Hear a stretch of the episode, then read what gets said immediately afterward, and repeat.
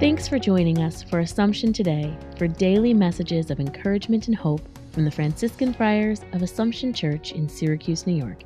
Here's today's message.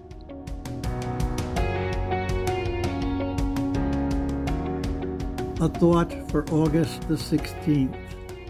The reading today from the book of Judges is a quick resume of what went wrong in the history of the people of Israel. They let other gods get in the way of the relationship God wanted to have with them.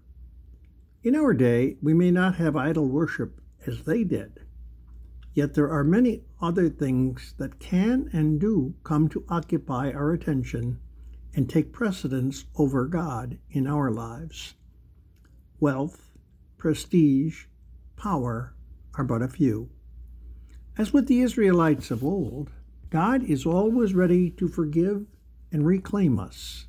As we recall these events of old, we should always be ready to accept His forgiveness when we need it.